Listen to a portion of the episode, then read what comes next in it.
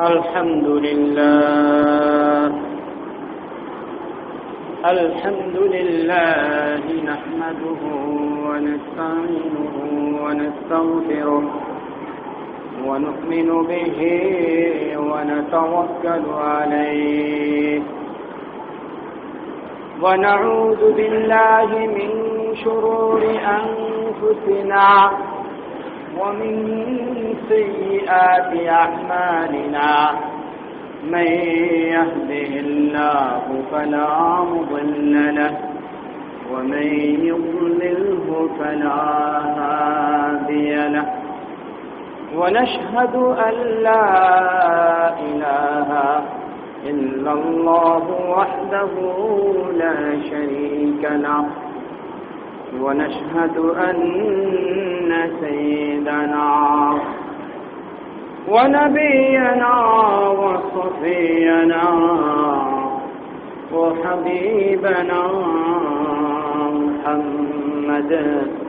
أرسله الله بالحق بشيرا ونذيرا وداعيا إلى الله بإذنه. وسراجا منيرا. فقد قال الله تبارك وتعالى في كلامه المجيد وفرقانه الحميد أعوذ بالله من الشيطان الرجيم. بسم الله الرحمن الرحيم. ما كان محمد أبا أحد من رجالكم ولكن رسول الله وخاتم وكان الله بكل شيء عليما. وعن أبي هريرة رضي الله تعالى عنه قال قال رسول الله صلى الله عليه وسلم كانت بنو إسرائيل تسوسهم الأنبياء كلما هلك نبي خلفه نبي آخر وأنا آخر النبيين وأنا آخر النبيين. لا نبي بعدي. وقال رسول الله صلى الله عليه وسلم سيكون في أمتي ثلاثون كذابون كلهم يزعم أنه نبي أنه نبي ولا نبي بعدي. أو كما قال عليه الصلاة والسلام درشد اللهم صل على محمد وعلى آل محمد. كما صليت على إبراهيم وعلى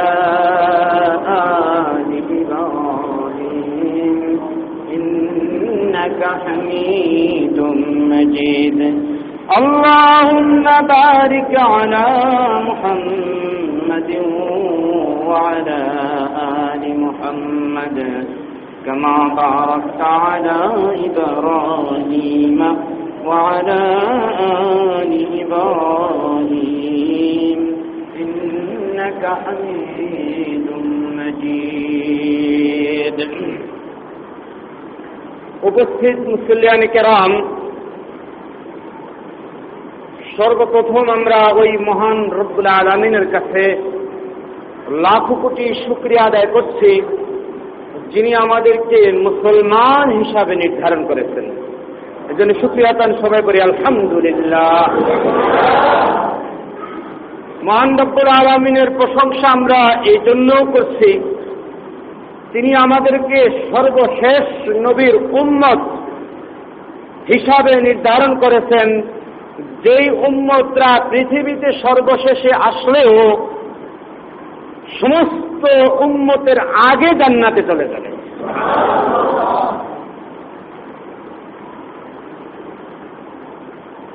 মহান রব্বুল আলমিন আমাদেরকে তার পবিত্র ঘর, মসজিদে জুমার নামাজ আদায় করার লক্ষ্যে উপস্থিত হওয়ার টপিক দিয়েছেন।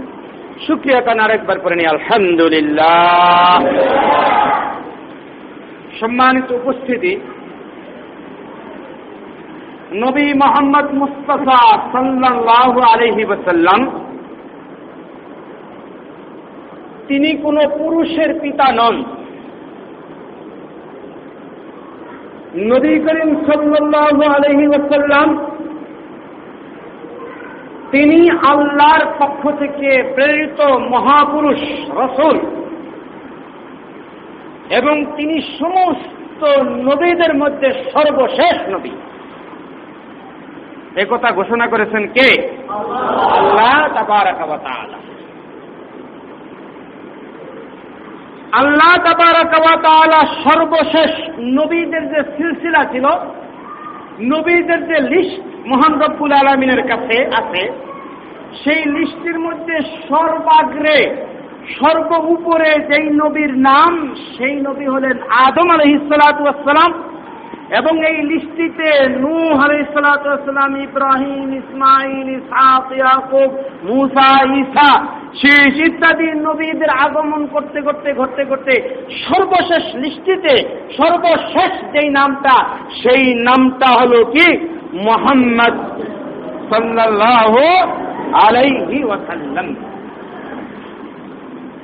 সম্মানিত উপস্থিতি, সারা পৃথিবীর মাঝে যেমনিভাবে মুসলমান বসবাস করতেছে, সারা পৃথিবীর মাঝে ইহুদি, খ্রিস্টান, বৌদ্ধ, হিন্দু, তারাও এই পৃথিবীতে বসবাস করতেছে।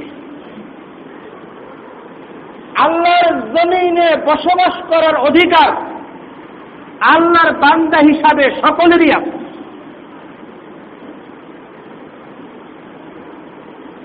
বলে হুজুর, তাহলে তাহলে কাদিয়ানি সম্প্রদায় আর বরকতুল্লাহর অনুসারীদেরকে নিয়ে আপনাদের এত মাথা ব্যথা কেন? আমার, একটা মেসাল আর দৃষ্টান্ত দিলে বিষয়টা স্পষ্ট হয়ে যাবে। কোনো ব্যক্তি যদি শুকুরের গুস্ত বিক্রি করে আর বলে যে, ভাই, আমি শুকুরের গুস্ত বিক্রি করতেছি। যার দরকার নিয়ে দেন। কোন ব্যক্তি যদি মদ বিক্রি করে আর বলে যে আমি মদ বিক্রি করতেছি, বিভিন্ন আইটেমের, বিভিন্ন ক্যাটাগরির বেশি দামি, কম দামি মদ আছে, আমার কাছ থেকে আপনারা মদ নিয়ে দেন। এই লোকটাকে মুসলমান সমাজে, এই লোকটাকে যে প্রকাশ্যে মদ বিক্রি করে, ফেরি করে তাকে সমস্ত মানুষ ঘৃণা করবে এবং ধিক্কার দেবে, ঠিক ঠিক না? দিবে। ভালো করে খেয়াল করেন এখন যদি মদ একটা লোক বিক্রি করে, একটা লোক যদি শুকুরের গুস্ত বিক্রি করে বাংলার জমিনের ভিতরে, মুসলমানদের মাঝে বিক্রি করার জন্য আসে, তাহলে এইটাও মুসলমানদের একটা ক্ষতি। তবে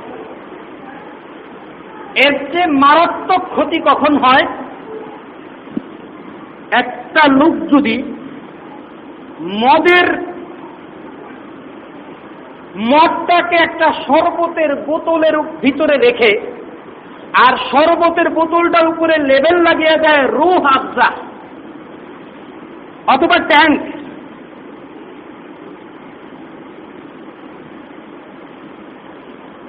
ভিতরে মদ। উপরে রুহ আফজা প্রথমোক্ত ব্যক্তি মদ প্রকাশ্যে বিক্রি করতেছে মদের নামে, সেও অপরাধ করতেছে। দ্বিতীয় ব্যক্তি মদ বিক্রি করতেছে রুহ আফজার নামে। এখন মারাত্মক অপরাধ কোনটা আপনারা বলেন? কারণ সে অপরাধ দুটা করতেছে। এক নম্বর এক নম্বর অপরাধ শুনে সে শরীয়ত নিষিদ্ধ ঘোষিত মদ বিক্রি করতেছে এক নম্বর অপরাধ। দুই নম্বর অপরাধ হলো সে মদকে রুহব্দ নাম দিয়ে মুসলমানদেরকে খাইয়ে মুসলমানদেরকে নষ্ট করতেছে, তাহলে সে ধোকাবাজ সে প্রতারক। এবং সে এক পর্যায়ে মদকে কেমন যেন রুহাবদার মতো হালাল মনে করতেছে। নৌজবিল্লা শুকরের গুস্ত বিক্রি করে এটাও একটা ক্ষতি। আর শুকুরের গোস্ত। মদ তো তবুও গ্লাসের ভিতরে দিলে চিনা যায় বা বোতলে চেনা যায়। বাইরে আমার, গোস্ত যখন বানানো হয়, খাসির গোস্ত আর শুকুরের গোস্ত, এই দুটা যদি পাশাপাশি রাখা হয়, চামড়া ফেলার পরে গোস্ত বানানোর পরে, তাহলে এই দুইটা গোস্ত মানে আলাদা করার কঠিন হবে কিনা? না সহজ। আলাদা করা কঠিন। এখন কেউ যদি শুকুরের গোস্ত মূলত সে বিক্রি করে, কিন্তু উপরে লেবেল লাগিয়েছে এবং প্রচার করতেছে, আমি বিক্রি করতেছি খাসির গোস্ত তাহলে এই যে ব্যক্তি শুকুরের গোস্ত শুকুরের নাম নিয়ে বিক্রি করে, এই ব্যক্তি বেশি ক্ষতি করবে? না যে ব্যক্তি শুকুরের গোস্তটাকে খাসির গোস্ত হিসাবে প্রচার করে, কোন ব্যক্তি বেশি ক্ষতি করবে? যে খাসির গোস্ত হিসাবে প্রচার করে। বাইরে আমার ইসলামী কয়েকটি পরিভাষা। মুসলমান। মানুষের মাঝে কয়েকটি পরিভাষা আছে, মুসলমান। আরেকটা পরিভাষা আছে কাফের। আরেকটা পরিভাষা আছে মুশরেক। আরেকটা পরিভাষা পরিভাষা আছে ইহুদি। আরেকটা পরিভাষা আছে খ্রিস্টান। আরেকটা পরিভাষা আছে মুরতাদ। আরেকটা পরিভাষা আছে যেটাকে বলে জিন্দিক। আমাদের এই ব্যানারে লেখা আছে জিন্দিক যারা মনে প্রাণে প্রকাশ্যে সব জায়গায় বলে আল্লাহ মোহাম্মদুর রসুল্লাহ তারা কি বলেন? মুসলমান। তারা কি বলেন না? মুসলমান। তারা মুমেন। যারা মনেও বিশ্বাস করে এবং বাহ্যিক মুখে উচ্চারণ করে, তারা মুসলমান।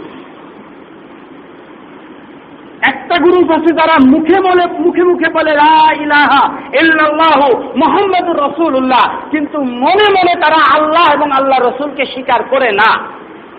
এদেরকে পরিবেশে আমরা কি বলব? মুনাফেক বলব। কি বলব বলেন? মুনাফেক বলব। আরেকটা লোক সরাসরি আল্লাহকে অস্বীকার করে যে আল্লাহ নাই। নজুবিল্লা বলেন। আল্লাহ নাই। ওকে আমরা শরীয়তের পরিভাষায় তাকে আমরা বলব কাফের।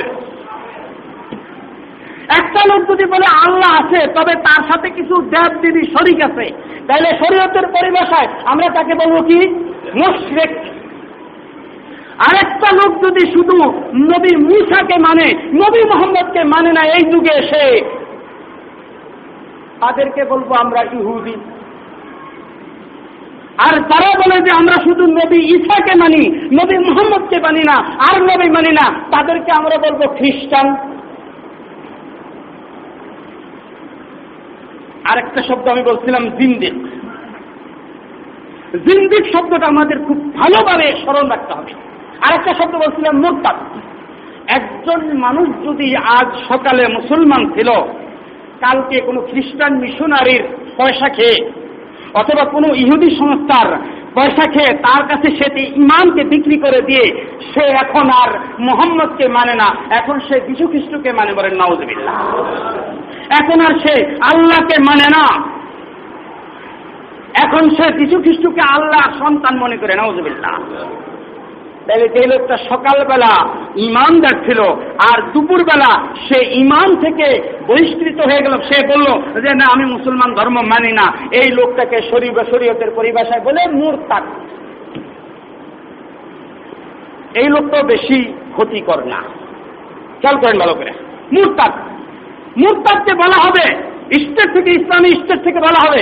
আলমুলামারা, জ্ঞানী গুণীরা মিলে বল ভাই, তুমি সকালবেলা মুসলমান ছিলে। আমাদের সমাজের ভিতরে হিন্দু বসবাস করে কোনো সমস্যা নেই। খ্রিস্টান, বৌদ্ধ, তারা বসবাস করে কোনো সমস্যা নেই। তুমি মুসলমান ধর্ম থেকে কেন ধর্মান্তরিত হলে? তোমাকে আমরা সময় দিলাম টাইম তোমার তিন দিন। কয়দিন? তিন দিন। তিন দিন সময় দিলাম। তুমি ভেবে দেখো। তিন দিনের মধ্যে যদি তুমি পুনরায় আবার ইসলাম ধর্ম গ্রহণ না করো, তাহলে এই তিন দিন পরে তোমাকে ইসলামী স্টেট হত্যা করবে তোমাকে। যেহেতু তুমি মোরতাদ, বাইরে আমার আরেকটা শব্দ বলছি, জিন্দিক। জিন্দিক বলা হয় যে মুসলমানি আকিদা বিশ্বাসে বিশ্বাসী না। ভালো করে খেয়াল করেন। কোরআন এবং হাদিসের সাহাবায়ক রামের বক্তব্যের অপব্যাখ্যা করে মুসলমানের মুসলমানের যেই বিধানাবলী আছে সেগুলিকে অস্বীকার করে। বলে মদিনার মর্যাদা আর কাদিয়ান শহরের মর্যাদা এক বলে নওয়াজবিল্লাহ বলে মক্কা শরীফে এখন আর হজ করার জন্য যাওয়া লাগবে না। এখন ভারতের পাঞ্জাবের কাদিয়ান গ্রামে যদি আসে, তাহলে তার হজ হয়ে যাবে বলে নওয়াজবিল্লাহ ইসলামে সাম্রাজ্যবাদীদের বিরুদ্ধে জাহাজ করা যাবে না। ইংরেজদের বিরুদ্ধে জাহাজ করা যাবে না। এই লোক জাহাজ করা যাবে না। এমন যদি বলে, তাহলে সে আর মুসলমান থাকে না। আবার বলতেছি ভাইয়ের আমার কোনো ব্যক্তি যদি ইমান এবং আকিদা মুসলমানদের যেটা, সেইটাকে গ্রহণ না করে অন্য কোনো কিছু গ্রহণ করে আর বলে আমি মুসলমান। তাহলে এই লোককে শরীয়তের পরিভাষায় বলে জিন্দিক ইমামে আহমদ ইবনে হাম্বল রহমতুল্লাহ বলেছেন, লা আকবার তওবাতে জিন্দিক জিন্দিককে তওবা করার কোনো সময় দেওয়া হবে না। জিন্দিক হওয়ার সাথে সাথে তাকে হত্যা করতে হবে। ইমাম আবু হানিফা এবং এবং ইমাম শাহি রহমতুল্লাহ আলাই যদিও দুইজনে বলেছেন, মুরতাদকে যেরকম সুযোগ দেওয়া হবে জিন্দিককে সেরকম সুযোগ দেওয়া হবে। আমার ভাইয়েরা, যারা এখন ওই কাদিয়ানিদের দোসলার দালাল, ওই ইহুদি ইহুদি সংস্থা ওই মুসাদ থেকে যারা টাকা খেয়ে বাংলার জমিনে মুসলমানদের মাঝে প্রকাশ করে, প্রচার করে, আঠাইশে মার্চ দৈনিক কালের কণ্ঠ একটা ঘটনা আসছে। কালিয়াপুর পীরের অনুসারী ও গ্রামবাসীর সংঘর্ষে আহত পঞ্চাশ। আরও কয়েকটা পত্রিকা আসছে। গত আঠাইশে মার্চ দুই হাজার দশে। এটার ভিতরে লিখেছে, ওরা যে কালেমা পড়ে ওরা যে কালেমা পড়ে, সেই কালেমা আমাদের কালেমার সাথে ডিফারেন্স আছে কি নাই আপনারা খেয়াল করেন। আমরা করি ইলাহা ইল্লাল্লাহু মুহাম্মাদুর রাসূলুল্লাহ। তারা এর পরিবর্তে পড়ে, লা ইলাহা ইল্লাল্লাহু হাবিবুল্লাহ রসুল্লাহ বলেন এখন মোহাম্মদুর রসুল্লাহ যদি কেউ স্বীকার না করে, আর গুলাম আহমদ রসুল্লাহকে রসুল্লাহ বলে অথবা বরকতুল্লাহকে রসুল্লাহ বলে, আপনাদের বিচার এবং আপনাদের দৃষ্টিতে সে কি ইমানদার? তাহলে সে সে মুরতাদ না। সে মুরতাদ, সে আরও মারাত্মক। সে হলো দিল্লিক সে এই লাহা ইল্লাল্লাহু বরকতুল্লাহ রসুল্লাহ এই কথা বলে, সে যদি বলে আমি মুসলমান, তাহলে ওই যে শুকরের গোস্ত, ছাগলের গোস্তের লেবেল দিয়াতে বিক্রি করে, তার মতো হলো কি হলো না?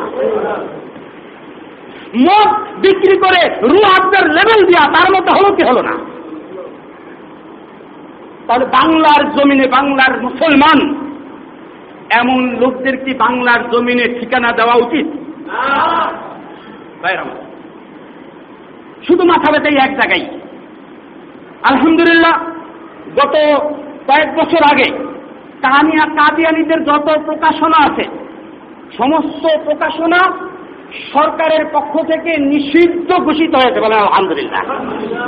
সরকার একটা কাজের কাজ করেছে। যদি কাদিয়ানিদের বই পুস্তক সরকার নিষিদ্ধ করে তাহলে ওই বই পুস্তক যদি কেউ আবার প্রচার করে, তাহলে কি সে সরকার বিরোধী কি বিরোধী, বিরোধীরা? তাহলে কি সে সরকারের আইন মানল? মানল না। আমরা সরকারের কাছে জোর দাবি দেব।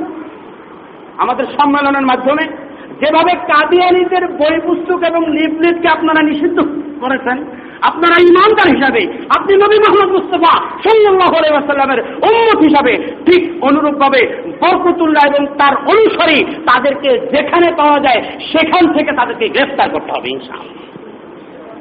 তাহলে বাংলার জমিনে সাধারণ মুসল্লিরা তাদের রক্ত গরম করে ওই সমস্ত মানুষের বিচার করার জন্য তাদের আইন হাতে তুলে নেওয়ার কোনো প্রয়োজন নাই। সরকার ব্যবস্থা করবে। এবং আলহামদুলিল্লাহ এই সম্মেলনকে কামিয়াব করার জন্য ডিসি, এসপি, ওসি তারপরে আমাদের এমপি সাহেব, এমপি মহোদয়, সকলের সাথে যোগাযোগ হয়েছে এবং সকলের বক্তব্য একটা, ওদেরকে যেখানে পান, আমাদের সিরাজ চেয়ারম্যানও বলেছেন, এদেরকে যেখানে পান দেখা দেন, আমি একা গিয়া, আমি সিরাজ গিয়া, তাকে ধরে, তার টোকলো ধরে, তাকে আমি তাকে মেরে ফেলব। সবাই এক কথা ভাইয়েরা আমার, তোমরা যদি অন্য কোনো ধর্মের অবলম্বনকারী হয়। বাংলাদেশের ভিতরে হিন্দু ভাই ভাই হয়ে বসবাস করতেছে। হিন্দুরা এখানে বেচা কেনা করতেছে, মুসলমান, পুলিশ করতেছে, কোনো সমস্যা নাই। এখানে বৌদ্ধ আছে, এখানে নানান জাতি আছে। যে যার যার নামে যদি থাকে, আজকে আমাদের মসজিদের এই আম্মার বিনিয়াসের জামে মসজিদ যেদিন থেকে নির্মিত হয়েছে, সেই দিন থেকে জামে মসজিদের সভাপতি হিসাবে নির্ধারণ হয়েছেন আমাদের আমির হোসেন খান সাহেব। এখন চিনি না, জানি না।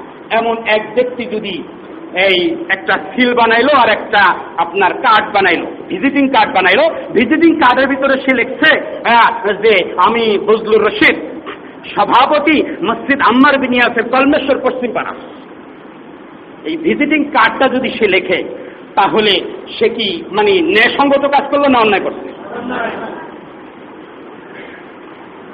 একটা মসজিদের সভাপতির পদ বড় একটা পদ। এই পদটা যদি সভাপতি সাহেব, সভাপতির পদটাকে অন্য কেউ এটাকে জালিয়াতি করে ব্যবহার করো ইউজ করে, ইউজ করো এটা যদি আমি সহ্য করি, সহ্য না করি, এক বাপের সাত সন্তান। এই সাত সন্তান সমাজের সবাই জানে সাত সন্তান। এক লোক যদি দূর থেকে এসে, বহুদিন পরে এসে সে দাবি করে যে ওই যে সাতটা সন্তান, এই সাত সন্তান আসলে তার আপন সন্তান না আমি যে আব্দুর রহিম, আমি হইলাম এই আব্দুর রশিদের আপন সন্তান, ওই সাতটা আসলে আপন সন্তান না অর্থাৎ তার সম্পত্তির পুরা মালিক হব আমি, যেহেতু আমি লিগেল সন্তান। সমাজের জ্ঞানী গুণী। যারা আছেন, যারা এই সমাজে বসবাস করছেন, এমন একটা লোকের দাবি কি কেউ মেনে নিবে বলেন? কেউ মেনে নিবে? কেউ মেনে নিবে না।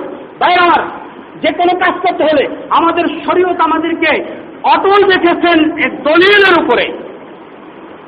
কলমেশ্বর গ্রামের এক বিগত, বা এক ইঞ্চি বলি, এক ইঞ্চি। এইদিকে এক ইঞ্চি, এদিকে এক ইঞ্চি। ওয়ান স্কোয়ার ফিটও না। এক ইঞ্চি জমি যদি আমি আবুল কালাম আজাদ অথবা বাইতুল মুকাররমের খতিব সাহেব অথবা সৌদি আরবের বাদশাহ, সে যদি বলে, কলমেশ্বরের অমুক মৌজার আমি এক ইঞ্চি জমিনের মালিক অথচ তার কোনো ডকুমেন্ট নাই। তাহলে সে যত বড় বাচ্চাই হোক না কেন। এমনকি বাংলার প্রেসিডেন্ট বাংলার প্রধানমন্ত্রী, সে যদি বলে, এই এক ইঞ্চি জমিন আমি ব্যক্তিগত বড় মালিক, এই সমাজের কলমেশ্বর গ্রামে কেউ মানি নেবে? কেউ মেনে নেবে না। ভাইয়ের আমার স্পষ্ট কোরআন এবং হাদিসের মধ্যে আমাদের সর্বশেষ নবীকে বলেন না হজরত মোহাম্মদ মুস্তফা তাকে যদি সর্বশেষ নবী কেউ না মানে তাহলে সে মুসলমান আর থাকবে? সে যদি মুসলমান লেভেলটাকে ব্যবহার করে, তাহলে তার নাম হবে জিন্দিক তার নাম হবে নাম হবে কি? জিন্দিক জিন্দিকের শাস্তি ইমামে আহমদ ইবনে হাম্বলের রহমতুল্লাহের মতে সাথে সাথে তাকে হত্যা করে ফেলতে হবে। এমন জিন্দিককে এই সমাজের ভিতরে বসবাস করতে দেওয়া যাবে না। শরীরের ভিতরে যদি একটা বিস্ফোরা ওঠে, ফুরাটা অনেক বড় হয়ে গেছে। কেউ টিপে গালতে পারে না। বড় ডাক্তারের কাছে যাবে। যাবে কি যাবে না? ডাক্তার বলবে যে এই ফুরাটা অপারেশন করতে হবে।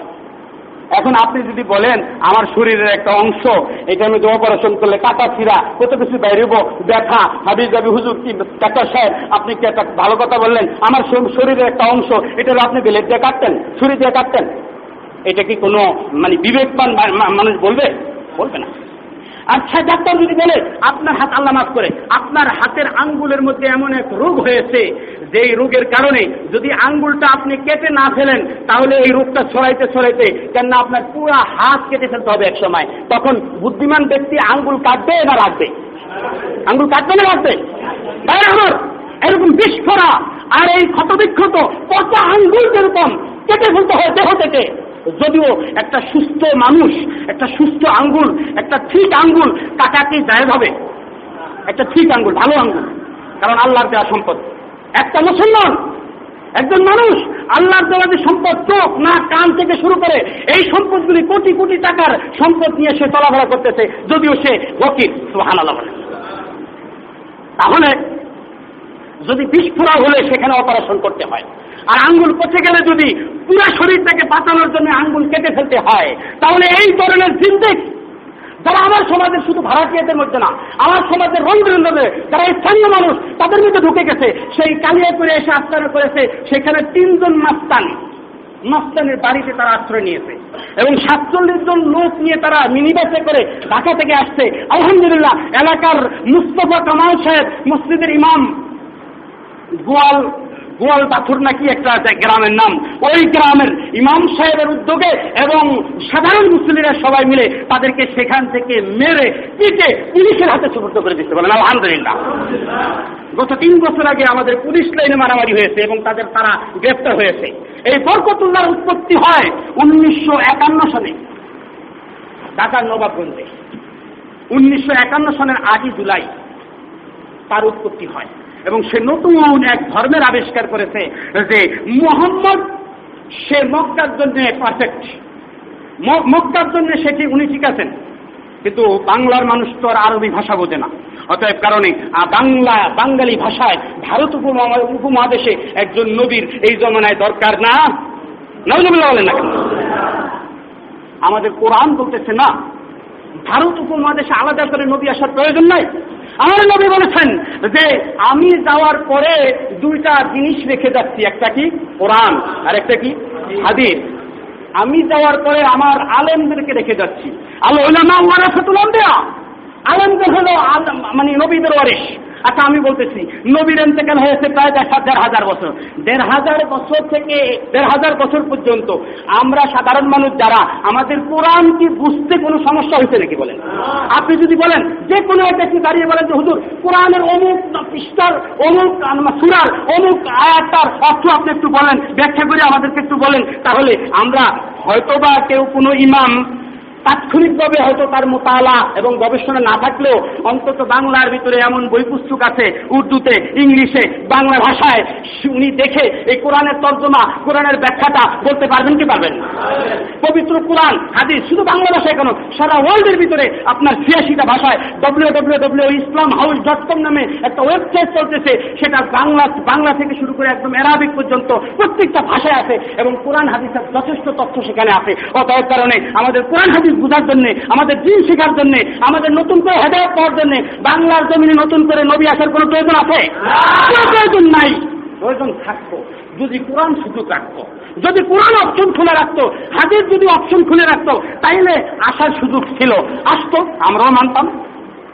কিন্তু কোরআন যেহেতু এটাকে বন্ধ করে দিয়ে গেছে। মা কানা মুহাম্মাদুন, সূরা আহজাব 22তম পারা। মা কানা মুহাম্মাদুন 40তম আয়াতটা আপনারা বাংলাতে সবাই পড়তে পারেন। ইংলিশ তাফসীর সেখানে সেখানে পড়তে পারেন। সেখানে খুলে আপনারা দেখেন। আল্লাহ কি বলছেন? মা কানা মুহাম্মাদুন আবা আহাদিম মির রিজালিকুম ওয়ালাকিন রাসূলুল্লাহি ওয়া খাতামান নাবিয়্যিন। মোহাম্মদ তোমাদের কোনো পুরুষের পিতা নন। তিনি আল্লাহর রসুল এবং সর্বশেষ নবী, সুবহানাল্লাহ। সর্বশেষ নবী সর্বশেষ নবী। আমার সর্বশেষ সন্তান, কোনটা বলব? যেই সন্তানের পরে আর কোনো সন্তান আসে না। এটাকে তো আমি সর্বশেষ সন্তান বলব। এটা মানে বুড়ো হয়ে গেছে। বলে ওনার সর্বকনিষ্ঠ সন্তান, সর্বশেষ সন্তান হলো এই সন্তান। আল্লাহর নবী সর্বশেষ নবী। এরপরে আর আল্লাহ রব্বুল আলমিন নবীর লিস্টির যে পৃষ্ঠা আছে, সেই পৃষ্ঠার মধ্যে আর জায়গা নেই। সর্বশেষে হচ্ছে নবী মোহাম্মদের নাম লেখা। এর আগেও আমি একটা মেসাল নবী যেটা দিয়ে বুঝাইছেন, সেই মেশালটা আমি বলেছিলাম। একটা বিল্ডিং তৈরি করা হয়েছে, যেই বিল্ডিংটা খুব সুন্দর। একটা ইটের জায়গা এখান দিয়ে দেয় নাই, একটা ইট বসায় নাই। সব মানুষ দেখতেছে বিল্ডিংটা খুব সুন্দর। এই ইটটা যদি দিত তাহলে পুরো হয়ে যেত, সুন্দর আরও বেশি হয়ে যেত। পরিপূর্ণ সুন্দর হয়ে যেত। নবী মোহাম্মদ বলেন, দেখো, আমার দৃষ্টান্ত হইল ওই ইটের মতো। সব নবী এসে বিল্ডিং পুরা করে ফেলছে, একটা ইটের জায়গা ছিল। এই একটা ইট আমি নবী মোহাম্মদ, সুবহানাল্লাহ বলেন না। একটা ইট কি? আমি নবী মোহাম্মদ। আচ্ছা নবী মোহাম্মদ এই ইটের জায়গায় বসে গেছেন। এরপরে আর কি কোনো ইট লাগান যাবে এই দেয়ালের মধ্যে? তাহলে এই দেয়ালে ইট লাগাইতে হলে তাহলে দেয়ালটা ভাঙতে হবে। কি? দেয়াল ভেঙে একটা ইট সরাইতে হবে, তারপরে আরেকটা ইট বসাতে হবে। তাই নবীদের যে সিলসিলা, নবীদের সিলসিলার মধ্যে সর্বশেষ ইট হলো কে? নবী মোহাম্মদ সাল্লাহ আলাইসাল্লাম অতএব কারণে তারপরে আর কোনো নবী আসতে পারে? আর কোনো নবী আসতে পারে না। শুধু ভাই, এই জিনিসটাকে সমস্ত গাছাবাসীকে বোঝানোর জন্য, সহজ সরলভাবে একত্র করে সবাইকে বোঝানোর জন্য যে আমাদের ইমান নিয়ে সিলিমিনি খেলার মতো অধিকার তোমাদের নাই। বাংলাদেশ, স্বাধীন বাংলাদেশ, এই বাংলাদেশের মুসলমানদের ইমান নিয়ে সিনেমিনি খেলার মতো কোনো সব সাহস অথবা কোনো শক্তি, কোনো অধিকার বাংলাদেশের মানুষের তারা থাকতে পারে না মনে করা। বাংলাদেশ সরকারের অধিকার কাউকে দেয় নাই। ইমান নিয়ে সিনেমিনি করার অধিকার দেয় নাই। হিন্দুরা হিন্দুদের ধর্ম প্রচার করে, পূজা করে, কোনো সমস্যা নাই। বৌদ্ধরা আরাধনা করে, কোনো সমস্যা নাই। তারা নিজেদের নিজেদের, নিজেরা করতেছে। কিন্তু তোমরা মুসলমানের লেভেল লাগা কেন তোমরা মুসলমানদেরকে ধর্মান্তরিত করে জিন্দেই বানিয়ে দিবে? আর সবাইকে ওই ইহুদি খ্রিস্টানরা দেখছে যে এখন আর মাঠে ময়দানে পারা যায় না, জেহাদের ময়দানে মুসলমানদের সাথে পারা যায় না। এই জন্য মুসলমানদের মধ্যে এক বীজ ঢুকিয়ে দিতে যে থাকবা তোমরা মুসলমান আদম সুমারিতে কিন্তু এমন এক বীজ আমি ঢুকিয়ে দিব। এই বীজের কারণে তোমরা সবাই, আমরা আমাদের ইহুদিদের চেয়ে নিকৃষ্ট হয়ে যাবে। নজবিল্লা আমাদের। আল্লাহ আমাদের সকলকে তফিক দান করে। সম্মানিত উপস্থিতি, গাছার জ্ঞানী গুণীরা এবং ওলামা একরাম এই গাজীপুরের সব ওলামা একরাম মিলে আজকে বুটবাজার কেন্দ্রীয় মসজিদকে নির্ধারণ করেছে এই সম্মেলন করার জন্য। এই সম্মেলনে আমাদের সকলকে ডাক দিয়েছে। ইমানদার হিসাবে আমি নবী মোহাম্মদ সাল্লাহ আলী ওয়াসাল্লামের খতমিনবুয়কে টিকিয়ে রাখানোর রাখার জন্যে আজ যদি কোনো পার্টি থেকে আওয়াজ আসতো যে অমুক নেতা, অমুক নেত্রী আজকে ভোটবাজারের ভিতরে আসবে অথবা টঙ্গি আসবে, দুপুরের পরে তিনটার সময় সমাবেশ, ওই দলের লোকজন যারা ওই দল করে, তারা কি যেতেন না যেতেন না কি বলেন? বিশ্ব উপেক্ষা করতেন না।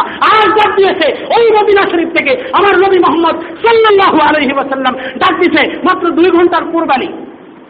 আড়াইটা থেকে পাঁচটার মধ্যে ইনশাল্লাহ দুই ঘণ্টা, আড়াই ঘণ্টার মধ্যে আজকের পুরা সম্মেলন ইনশাল্লাহ সম্মেলনের ঘোষণা দিয়ে সম্মেলন সমাপ্তি ঘটবে।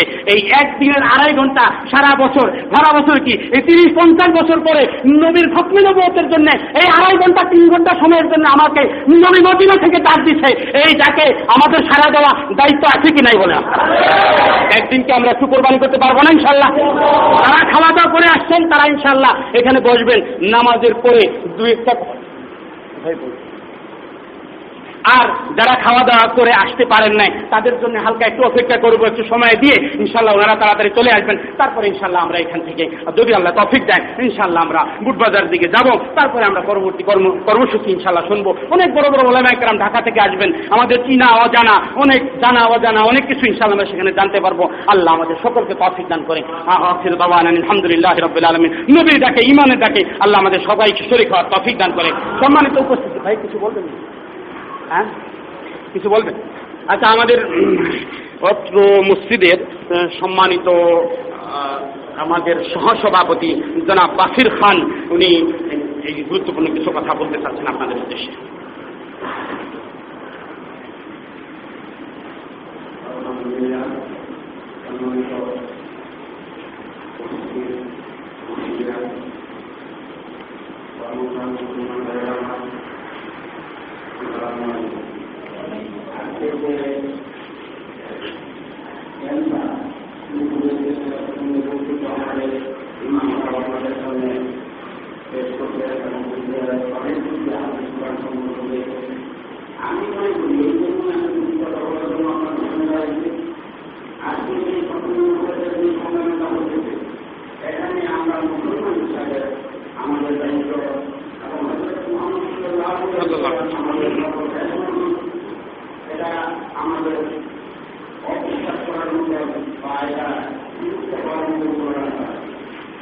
আর এখানে কথা হলো আল্লাহ রাসূল আলামিন যুগে যুগে লাখো লাখো নবী পাঠিয়েছেন এবং তার মধ্যে কিতাব পাঠিয়েছেন তার মধ্যে সর্বশেষ এবং প্রধান চারটা কিতাব চারটা কিতাবের মধ্যে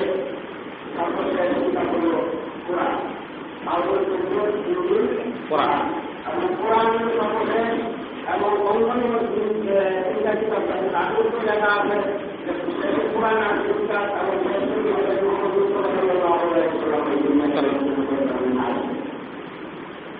এখন আমার কথা হলো সর্বশেষ আল্লাহ কোরআনে আমরা সেটা করছি এবং রবিবারম্বর যারা আগে ছিলেন তারাও রয়েছে এবং অনেক রবিবারম্বর আল্লাহ তালার সাথে এই আলোচনা করতে উন্নয়নের করতে প্রার্থনা করতে যে আমরা যদি রবীন্দ্র নম্বর না আমাদের যদি উন্নত হতে পারতাম তাহলে আমাদের জীবন করতে পারতাম তাহলে আমরা সেই উন্মত এবং আমরা বিশ্বাসী আমরা ইসলাম বিষয় ইসলামের বিষয়ে কোনো গ্যাস আছে বা ইসলামের বিষয়ে কোনো রকম বাধা বিপত্তি আছে সেটাকে আমরা কোনোভাবেই মেনে নেব না আমরা সেটা যেভাবেই হোক আমরা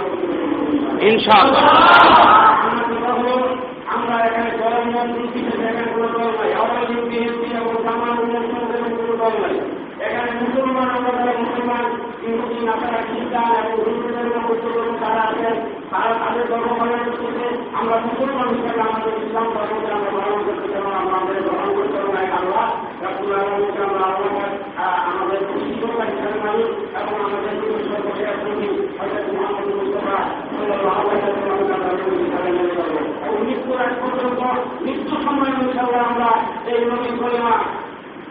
লা ইলাহা ইল্লাল্লাহ। ইল্লাল্লাহ মুহাম্মাদুর রাসূলুল্লাহ এর কবরে পড়ে আমরা আমাদের মৃত্যু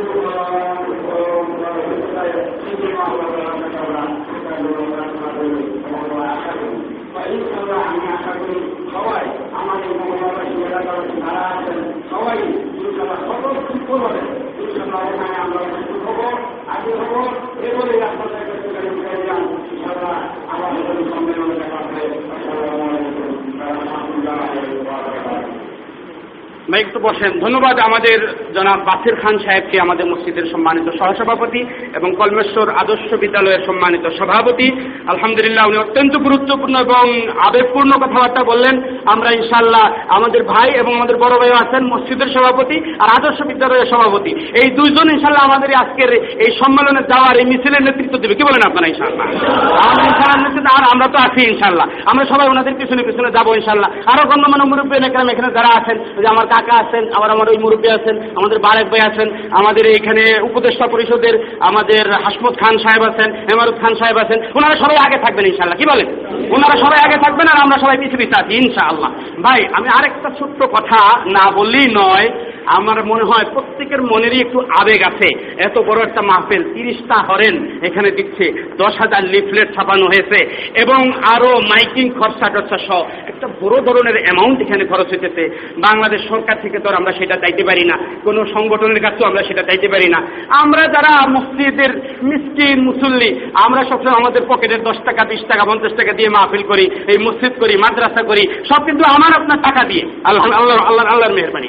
তো আমার মনে হয় যে আমাকে কেউ উদ্বুদ্ধ করে নেয় আপনাদেরকে বলার জন্য। কিন্তু আমি আপন হিসাবে বলতেছি, আমাদের কয়েক ভাই এক দুইজনে পাঁচশো টাকা করে, একজনে দুশো টাকা করে বলছেন যে, হুজুর, এই সম্মেলনের জন্য আমার দুশো টাকা নেন, আমার পাঁচশো টাকা নেন, আমার একশো টাকা নেন। আমার মনে হয় প্রত্যেকের মনের ভিতরে এই মহব্বত আছে যে, নবীর মহব্বতে আমরা ইনশাল্লাহ এই সম্মেলনের জন্য কিছু কিছু টাকা, দুইটা, পাঁচ টাকা, পঞ্চাশ টাকা, একশো টাকা আমার নবীর মহব্বতে খতমের উপরের জন্য দিব। এই মানসিকতা মনে হয় আমার সবাই আছে, কি বলেন আমার? এই মানসিকতা যদি সবাই থেকে থাকে, তাহলে দুই মিনিটের মধ্যে আমরা কয়েকবার একটু ওঠেন ইনশাল্লাহ কে কি দিলেন নবীর মহব্বতে? দিয়ে দেন ইনশাল্লাহ এটা আমরা সম্মেলনে পৌঁছে দেবো ইনশাল্লাহ আজকে সন্ধ্যা একটু ওঠেন কয়েকজন ওঠেন একটু। ভাই, কয়েকজন ওঠেন। এক মিনিট, দুই মিনিটের মধ্যে শেষ করে ফেলেন, এমনি দেরি হয়ে গেছে। হ্যাঁ যে যা দিবেন, আর নবীর এই সম্মেলনের জন্য ইনশাল্লাহ কিছু মালও খরচ করলে ইনশাল্লাহ আরও মহব্বত হবে ইনশাল্লাহ এই সম্মেলনের জন্য। দুই এক দুই মিনিটের মধ্যে ভাই, তাড়াতাড়ি তাড়াতাড়ি। ভাই চতুর্থ দেখি ওঠেন চতুর্থ দেখি তো ওঠেন ওই কোনা থেকে একজন উঠে একটু উঠে ফেলেন। তাহলে তারা মানে তুমি ওঠেন উঠেন উঠেন ইনশাল্লাহ আমার নবীর মহব্বতে ইনশাল্লাহ নবীর মহব্বতে এই সম্মেলনের জন্য আমরা যে যা পারি, আপনারা না দিলেও ইনশাল্লাহ সম্মেলন হয়ে যাচ্ছে। যেটা হয়ে যাচ্ছে, হয়েই যাচ্ছে ইনশাল্লাহ আমাদের একজন তরুণ উদীয়মান এক নেতা, চেয়ারম্যান পদপ্রার্থী মামুন মন্ডল আল্লাহ তাকে যাজাই খায়াত দেখ সবাই বলেন, আমিন। উনি কোন পার্টি করে সেটা আমার দেখার বিষয় না। আমার দেখার বিষয় হলো নবীর খতমি নবতির জন্য উনি আগে আসছেন এবং সমস্ত চেয়ারম্যানের সাথে আমাদের আলাপ হচ্ছে এবং সকলেই আলহামদুলিল্লাহ এখানে সহযোগিতা করবেন। মামুন মন্ডলের বক্তব্য ছিল যে, হুজুর, কালেকশন যা হয় যা হয় বাকি যেটা শর্ট করবে, ওইটা পুরো আমি দিব ইনশাল্লাহ হিমত করছে বেচারা। তো হিমত করছে হিসাবে আমরা যদি বলি যে ঠিক আছে বাকি বাকিটা মামুন মন্ডল যেহেতু দিবে, আমরা একটাও দিতাম না, তাহলে তো আর হয় না। তো সে মিলে ইনশাল্লাহ আমরা করব এই কাজটা, সম্মানিত উপস্থিতি। ইনশাল্লাহ, আমি অত্যন্ত আনন্দিত। সর্বশেষ কিছু বলবেন? আমাদের জানা দিয়ে মানে সালাম ফিরানোর পরে দুইটা কথা সালাম ফিরানোর পরে? ইনশাল্লাহ। আমরা সবাই ইনশাল্লাহ থাকব তো ইনশাল্লাহ, কি বলেন? সবাই একটু সময় অপেক্ষা করব, কারণ আমাদের কাথুরা থেকে মিছিল আসবে, গাছা ইসলামপুর থেকে আসবে। এই জায়গার লোকগুলি আসা পর্যন্ত ব্যানার আমাদের হাতে, ইনশাল্লাহ তাদেরকে আমরা একসাথে নিয়ে যাব ইনশাআল্লাহ ভাই, একটু শেষ করে ফেলেন, শেষ করে ফেলেন। শেষ করে ফেলেন সুন্নত করতে হবে। আর ভাই, একটু মেহরবানি করে আপনারা বিরক্ত হয়েন না। আজকে হালকা একটু লেট হয়েছে আমাদের খতমে নবুয়তের জন্য। আর সেই আপনার দাদর থেকে, সেই আপনার কিশোর থেকে আপনার কালিয়াকোট থেকে তারপরে ঢাকার সেই নবাবগঞ্জ থেকে তারপরে মানিক, মানিকগঞ্জ থেকে, যেখানে যেখানে তাদের উৎপত্তি ছিল, মিরপুর থেকে, এই সব জায়গা থেকে যেখানে যারাই শুনছে যে বরকতুল্লাহর বিরুদ্ধে এই আন্দোলন বরকতুল্লাহকে ইয়ে করার জন্য, প্রতিহত করার জন্য, সবাই বলছে ইনশাল্লাহ আমরা বাস বোঝাই করে আসব ইনশাল্লাহ আর আমাদের গাজীপুর একদম চৌরাস্তা থেকে শুরু করে, একদম গাছ ওই টঙ্গি থেকে শুরু করে সব দিক থেকে লোকজন আসবে। তো ওনারা আসতে একটু সময় লাগবে রাস্তায়, একটু সময় লাগবে, তা আমাদের একটু অপেক্ষা করতে হবে একটু বেশি। যাই হোক ইনশাল্লাহ আমরা সবাই সুন্নত করে নিই ইনশাল্লাহ যাদের সুন্নত বাকি আছে, তার কাছে কামলা জমা করে নিই।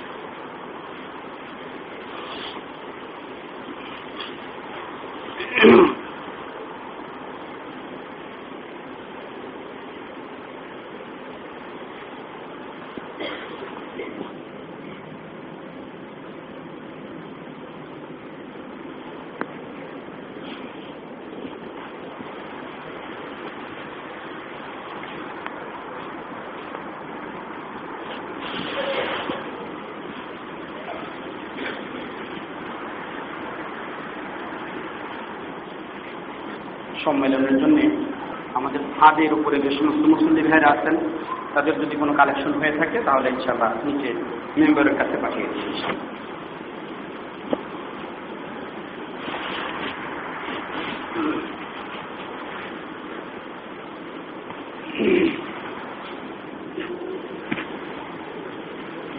الله أكبر الله أكبر الله أكبر الله أشهد أن لا إله إلا الله. أشهد أن لا إله إلا الله. أشهد أن محمدا رسول الله. أشهد أن محمدا رسول الله. حي على الصلاة. حي على الصلاة. حي على الفلاح. حي على الفلاح. الله أكبر الله أكبر. لا إله إلا الله. إن الحمد لله نحمده ونستعينه ونستغفره ونؤمن به ونتوكل عليه ونعوذ بالله من شرور أنفسنا ومن سيئات أعمالنا من يهده الله فلا مضل له ومن يضلله فلا هادي له. ونشهد أن لا إله إلا الله وحده لا شريك له. ونشهد أن سيدنا وحبيبنا وقدوتنا وإمامنا ونبينا وصفينا محمد بلغ الرسالة وأدى الأمانة ونصح الأمة وتركنا على البيضاء ليلها كنهارها. وقال صلى الله عليه وسلم عن أبي هريرة رضي الله تعالى عنه عن النبي صلى الله عليه وسلم أنه قال كانت بنو إسرائيل تسوسهم الأنبياء كلما هلك نبي خلفه نبي وإنه لا نبي بعدي وإنه لا نبي بعدي وسيكون خلفاء فيكثرون. صحيح البخاري.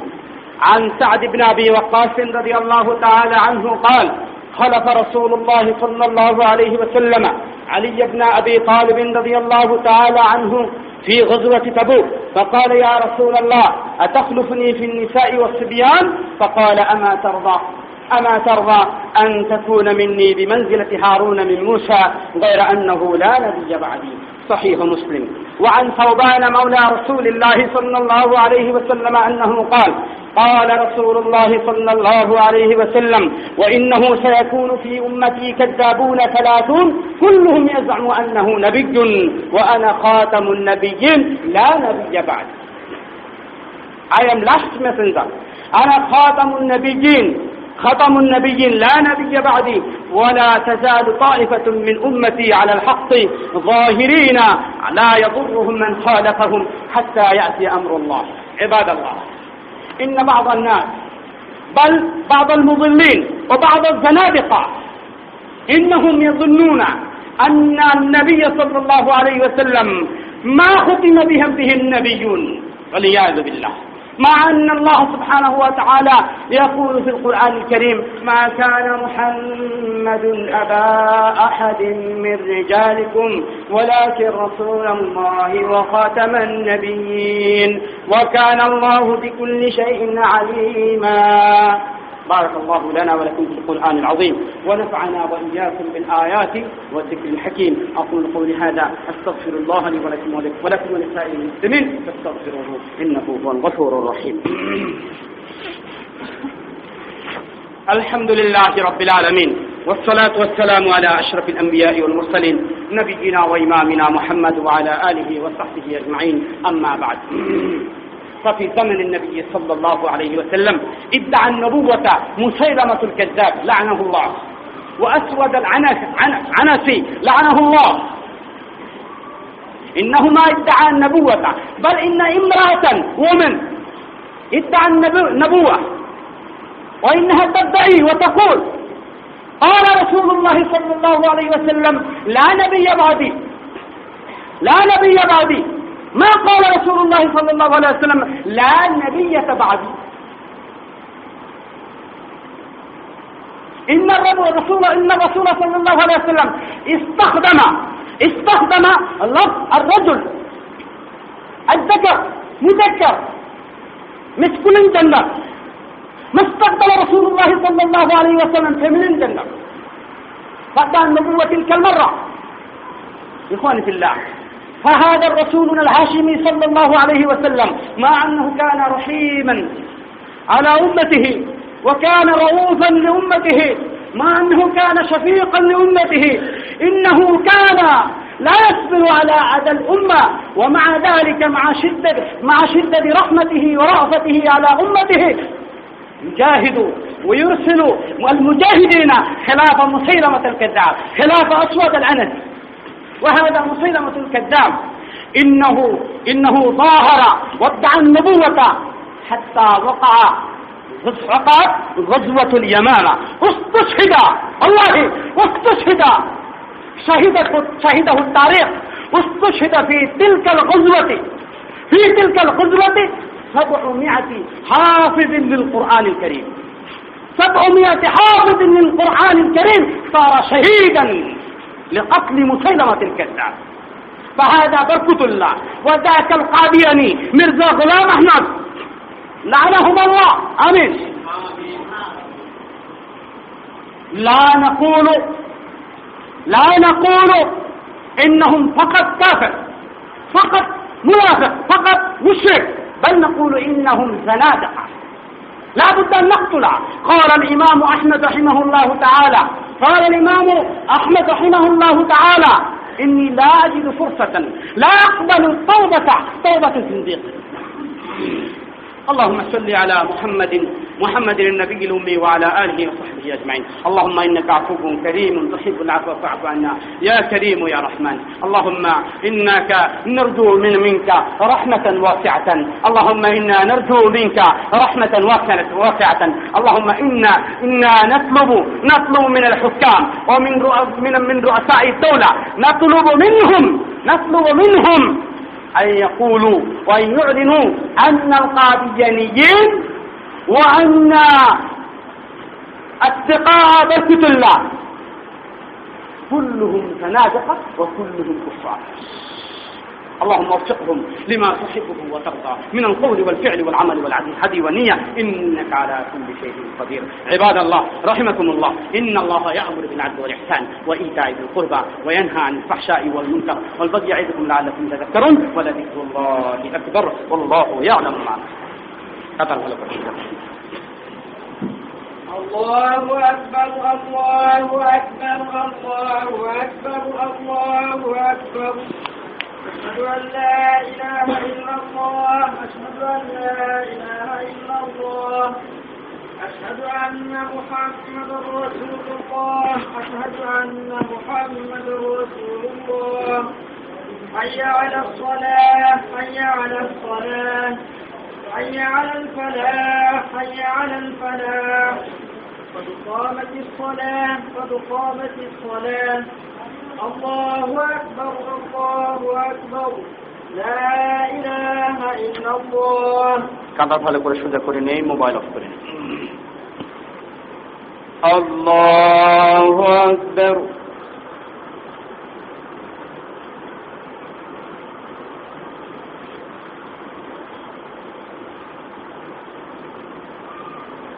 الحمد لله رب العالمين الرحمن الرحيم.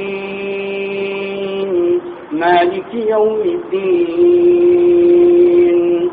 إياك نعبد وإياك نستعين.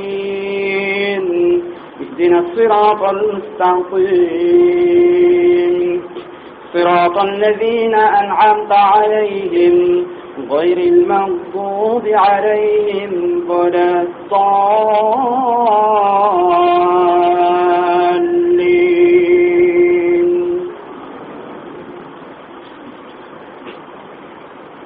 سبح اسم ربك الأعلى الذي خلق فسوى والذي قدر فهدى والذي أخرج المرعى فجعله غثاء أحوى سنقرئك فلا تنسى إلا ما شاء الله.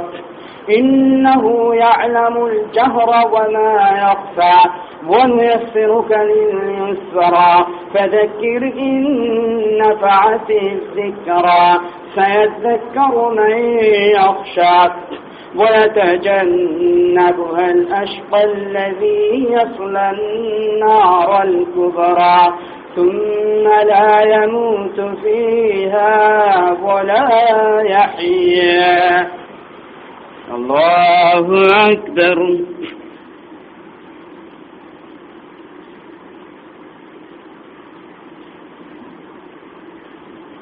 سمع الله لمن حمده.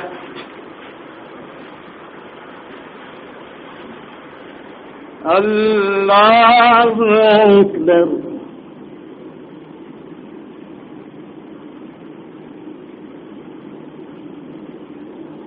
الله أكبر. الله أكبر.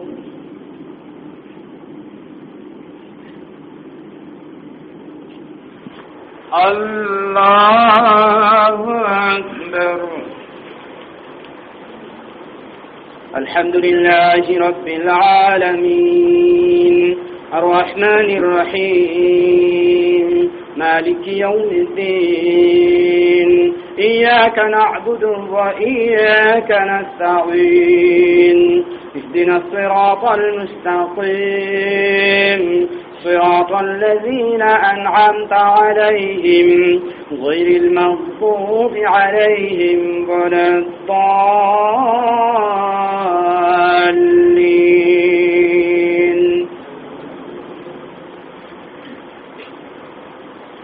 قد أفلح من تزكى وذكر اسم ربه فصلى. بل تؤثرون الحياة الدنيا والآخرة خير وأبقى. إن هذا لفي الصحف الأولى. صحف إبراهيم وموسى. الله أكبر.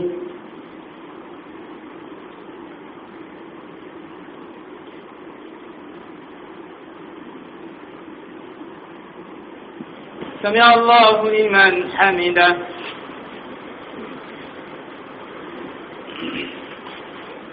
الله أكبر.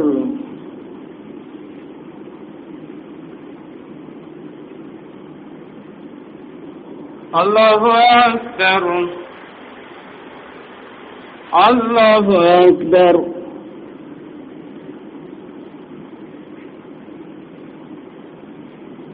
الله أكبر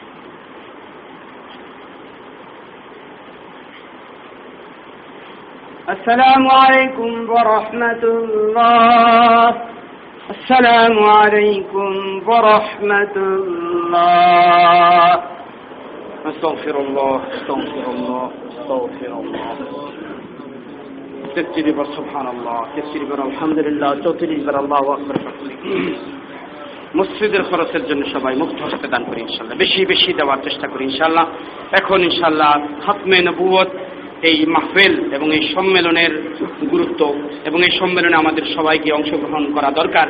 এই মর্মে ইনশাল্লাহ উৎসাহমূলক কথাবার্তা পেশ করবেন আমাদের অত্র মসজিদের সম্মানিত সভাপতি জনাব আমির হোসেন খান।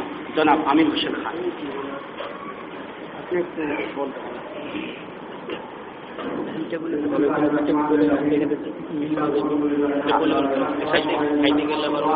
খান। আমি নতুন করে আলোচনা কি করব। ইনশাআল্লাহ আলিমের কাছ থেকে আমরা হাদিস এবং কোরআন সম্বন্ধে বর্ণনা করে সবকিছু জানতে পারি এবং সেই হিসাবে চলতে চেষ্টা করি।